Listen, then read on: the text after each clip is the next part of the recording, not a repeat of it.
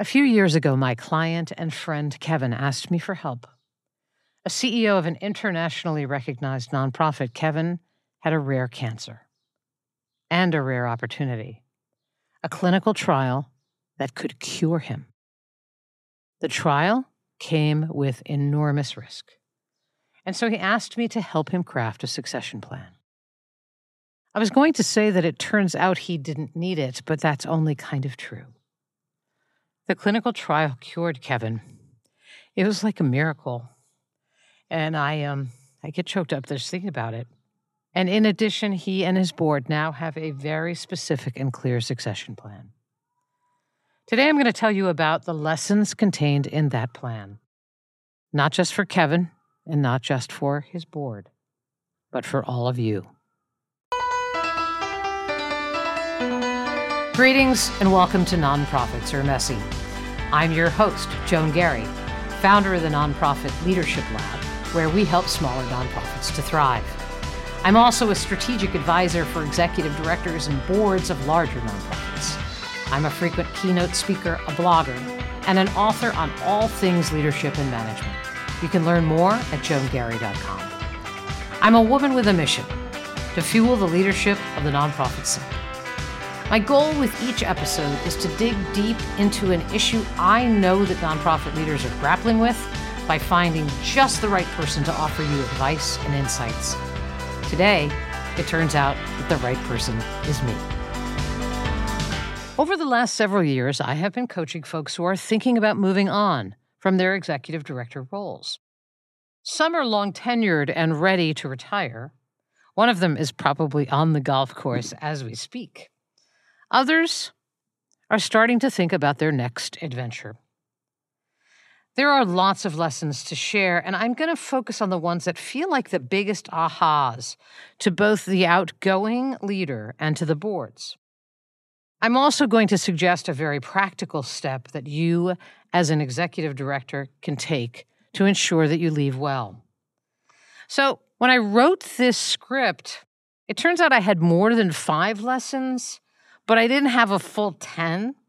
So there are seven lessons here. I, we like round numbers. I just didn't think it was worth stretching to try to get there. So here are seven, but they're good ones, meaty ones. And I hope you find them as valuable as my clients have.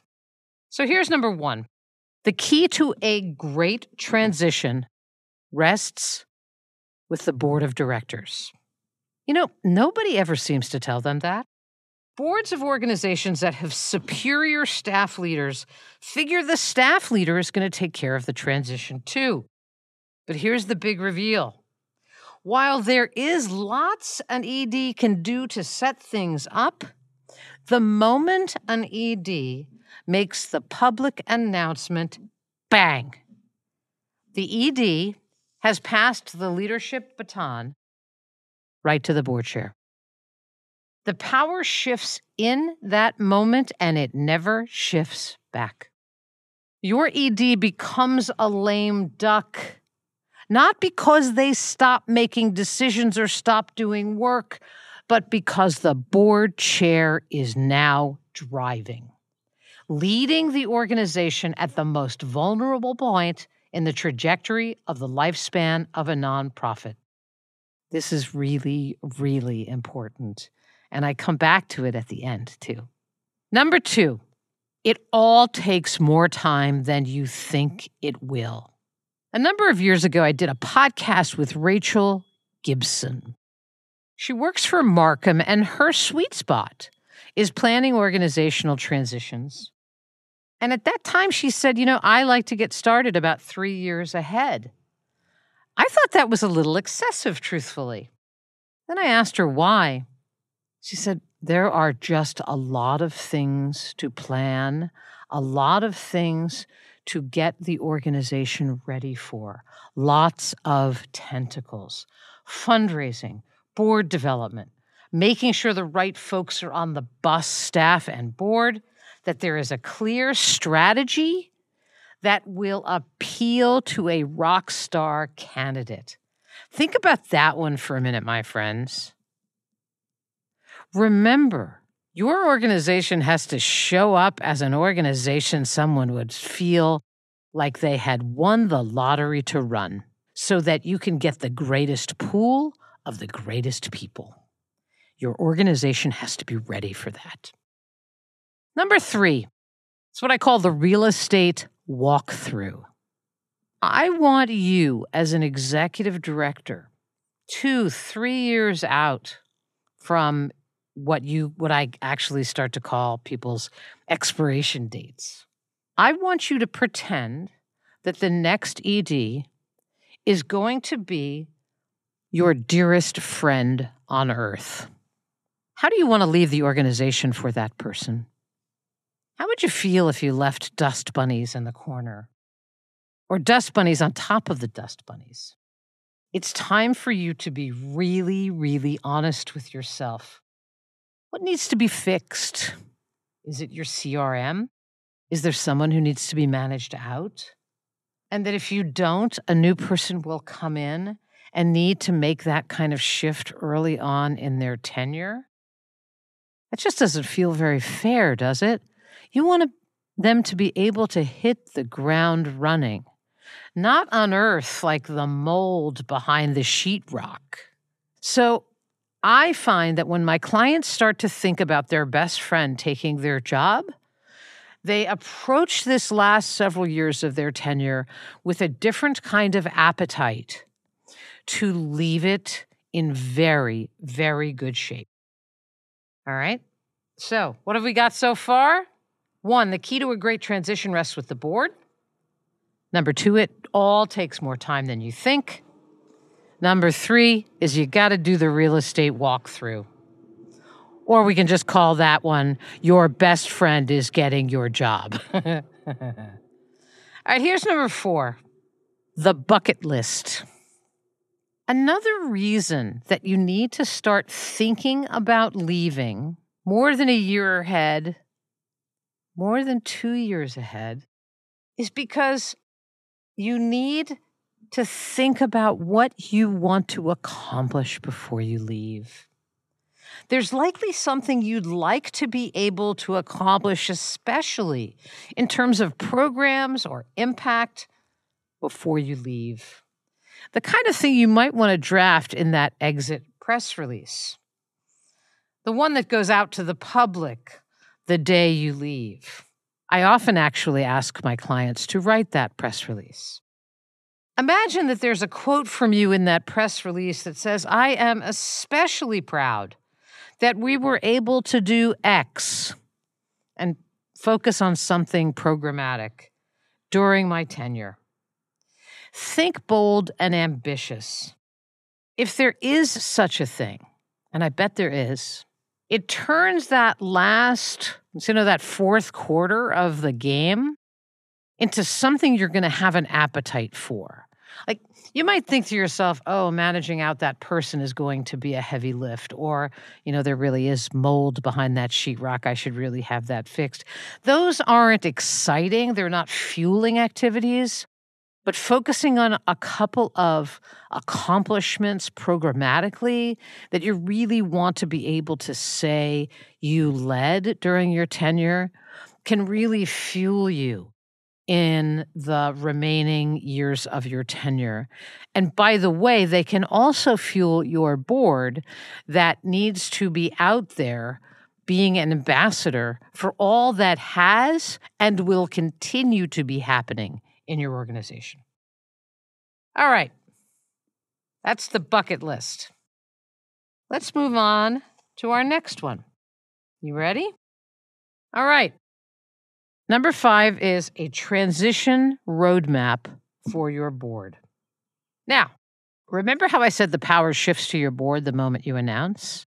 That is true. But you have a lot of setup to do for them, right? The power will shift to them, but they are going to need an awful lot of guidance and direction. So it's what I call a roadmap. This is the document that I worked on most closely with Kevin, and it was very comprehensive. There were lots of components to the document. And I'm going to offer you some highlights And if you're not driving or on an elliptical machine, you might want to just jot down a few of these, or maybe listen to me again later. I want the outgoing executive director to write something what the organization needs in its next executive director. My firm belief is that the current executive director needs to step away from the search process because they can have undue influence.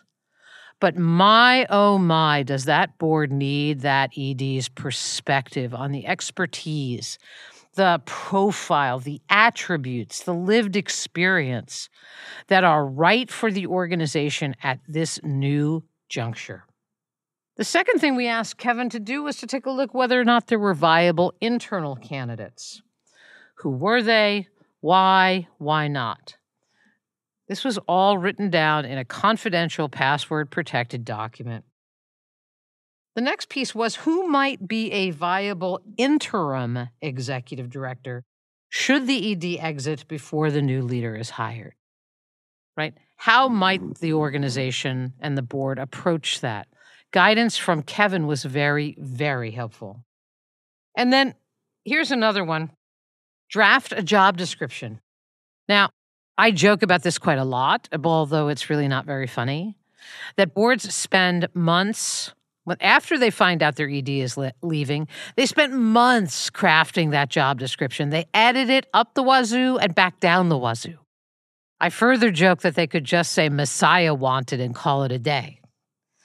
But they waste so much time during a very important part of a transition focusing on the job description.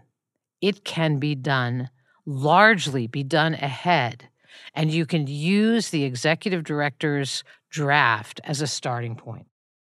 It's also time for the board to explore what gap skills and experience they may have that will be valuable or vital for a transition or a search.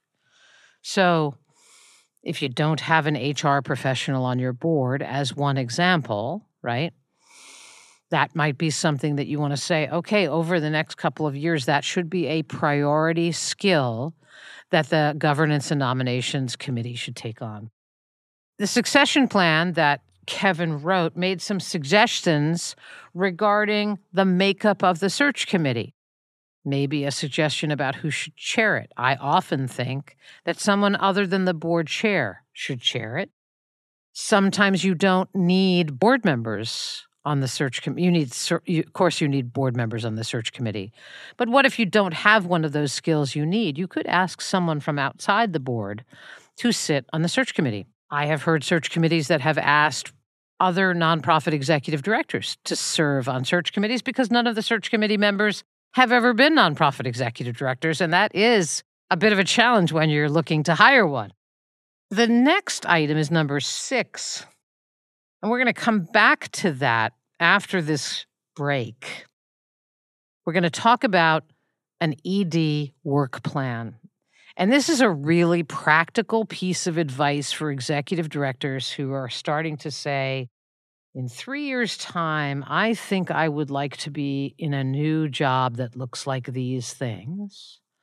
Or in three years' time, I think that's going to be a ch- chance for me to do some consulting and some writing, whatever it might be. But there's a work land that needs to be created. And when we come back, we'll tackle that.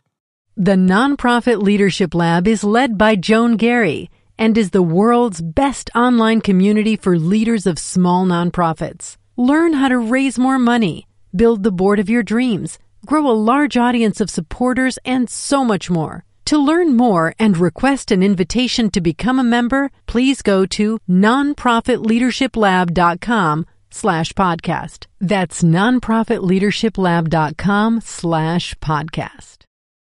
So let's review We've gone through five of the steps, five lessons about succession planning. One, the key to a great transition rests with the board. The moment an ED announces a departure, the power moves from the ED to the board chair, and it never goes back. Number two, it all takes more time than you think. We should be talking about two or three years. Number three, the real estate walkthrough or your new best friend is taking your job. Number four is the programmatic bucket list. What do you want to be able to say in that exit press release about something that got accomplished that's going to make you feel great about the fourth quarter of your tenure? And number five is a transition roadmap for your board. This was the meat and potatoes of Kevin's succession plan so that the board actually has some really clear guidance about how to navigate this transition now that they have hand, been handed the baton of power. So, number six is one I've been working on with a couple of different um, clients of mine. Um, and it's one of sort of the newer tricks I have up my sleeve. It really helps outgoing executive directors look at the work with clarity and with personal accountability. So let's be honest. You know you're leaving. You could let things slide unless you write down the things you want to get done and create some kind of an accountability plan. So here's the practical piece of this I want you to think about the somewhere between five and 10 things you know you have to get done before you go. Make them reasonable, a bit ambitious, but not aspirational, right? So, institutionalized funder relationships might be one of them. Maybe you are the primary holder of the biggest donor relationships board development, right, is identifying gap skills and being a part of adding prospects to the pipeline to ensure that by the time they're ready for a search, the right skills are at the table. Or that bucket list item that I talked about that would and could and should absolutely go on this work plan. So let's say you have six of them, because I, th- I like that number, right? More than five, less than 10. Clearly, there's a theme here, right? So label them A through F. You could label them 1 through 6 too. I just happen to like A through F. Then it's time to create a Google Doc that you can edit as you go. What I did for one client is I created a table in a Google Doc, one table for each quarter between now and the day that my client is set to exit the organization. And in each quarter, I like quarters because months get too weedy, and quarters give you, okay, I got three months to do this set of things.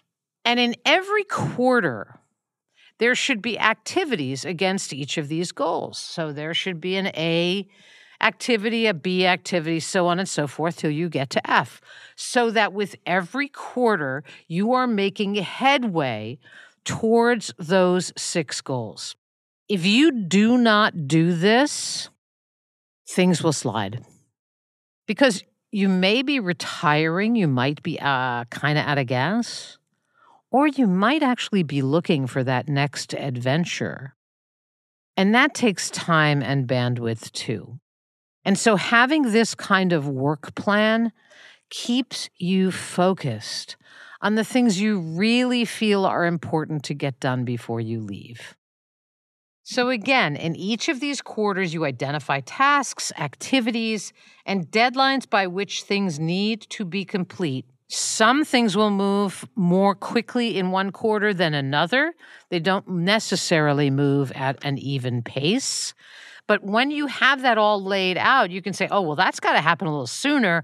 So in this quarter, I've really got to focus more on B than I do on A. And A can slide a little bit because if I don't do B, I can't really do A. So you look at the interdependencies as you're creating these tables as well. And like I said, what I like about quarters, it's a high enough altitude for you to lead the organization towards the accomplishments, toward the accomplishment of all six. And last and certainly not least, it gets its own lesson a communications plan. So many lessons I have seen in exiting executive directors, what board search committees have said, what they haven't said. So let me offer a couple of things. Lots of organizations approach this piece way too nonchalantly.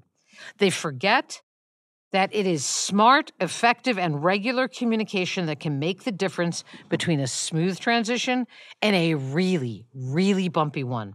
Leadership transitions create anxiety, and gaps in communication or any kind of mixed messages cause that anxiety to go through the roof. And by the way, silence well, everyone should know we're busy, uh, you know, talking to search firms. No, actually, everyone doesn't know that.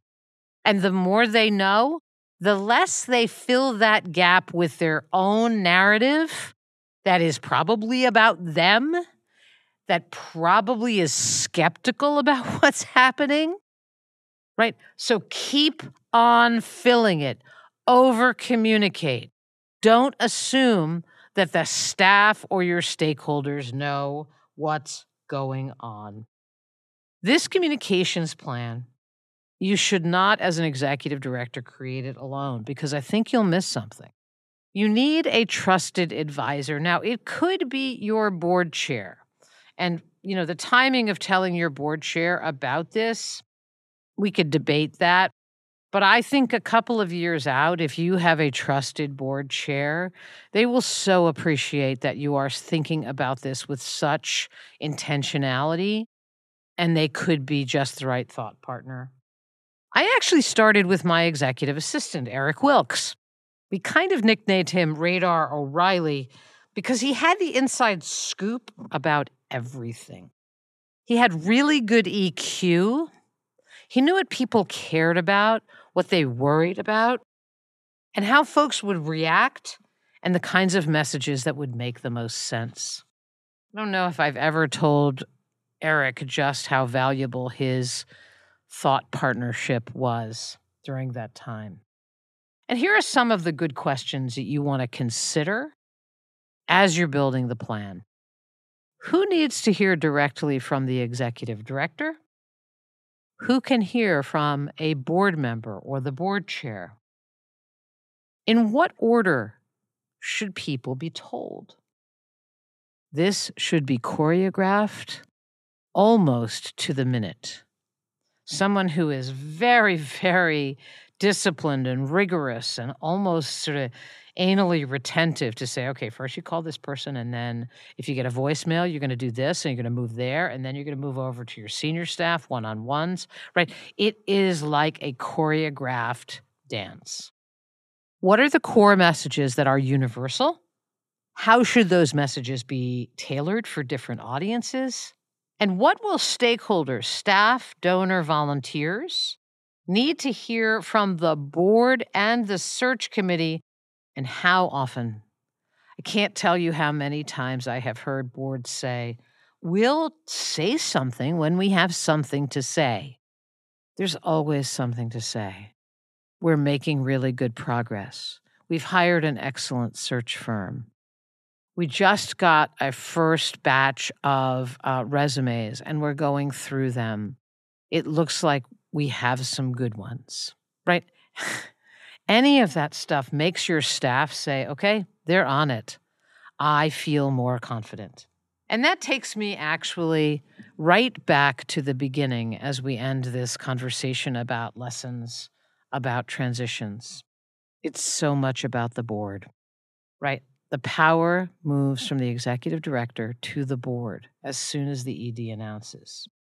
And I've joked and said that I believe that great boards often make lousy hires and that lousy boards always make lousy hires. It's not easy to hire an executive director. It's not. The perfect unicorn is not going to always walk in the door. There are going to be things about that person that make you smile and give you goosebumps and there are things about that new person that are going to give you some cause for concern. But I am here to tell you that this kind of intentionality with these kinds of components exponentially increase the likelihood that the person that you hire will be set up to succeed. And that's really what we're going for here, right? That I did say that the board gets handed the power, but it is the executive director that will set the tone for those final several years, establish a set of goals, be held accountable to achieve them, and create a transition plan for the board that enables them to have some structure and format to what feels like a formidable task. And you know what? It is a formidable task. The staff leader for an organization you care deeply about, making that choice, you'll never have a more important decision to make than that one.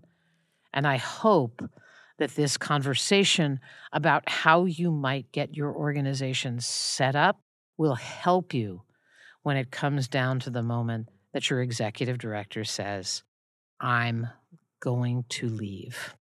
Instead of it being something that instills you with absolute sheer unadulterated panic, let's have it be we knew, we saw it coming, We've had conversations. We have a roadmap. We have a communications plan. We've got this. And when a staff and donors and stakeholders feel like your board has got this, the organization feels settled and confident. And that's another way you set the new person up to succeed. So, hope this has been helpful. And I hope to see you next time. Take good care. Thanks so much for spending time with me today. I hope you found the conversation valuable as you navigate the messy world of nonprofits. Check out all my other resources at joangarry.com. Hope you find them helpful too. Lastly, thank you for the work you do to repair the world in ways large and small. I'll see you next time.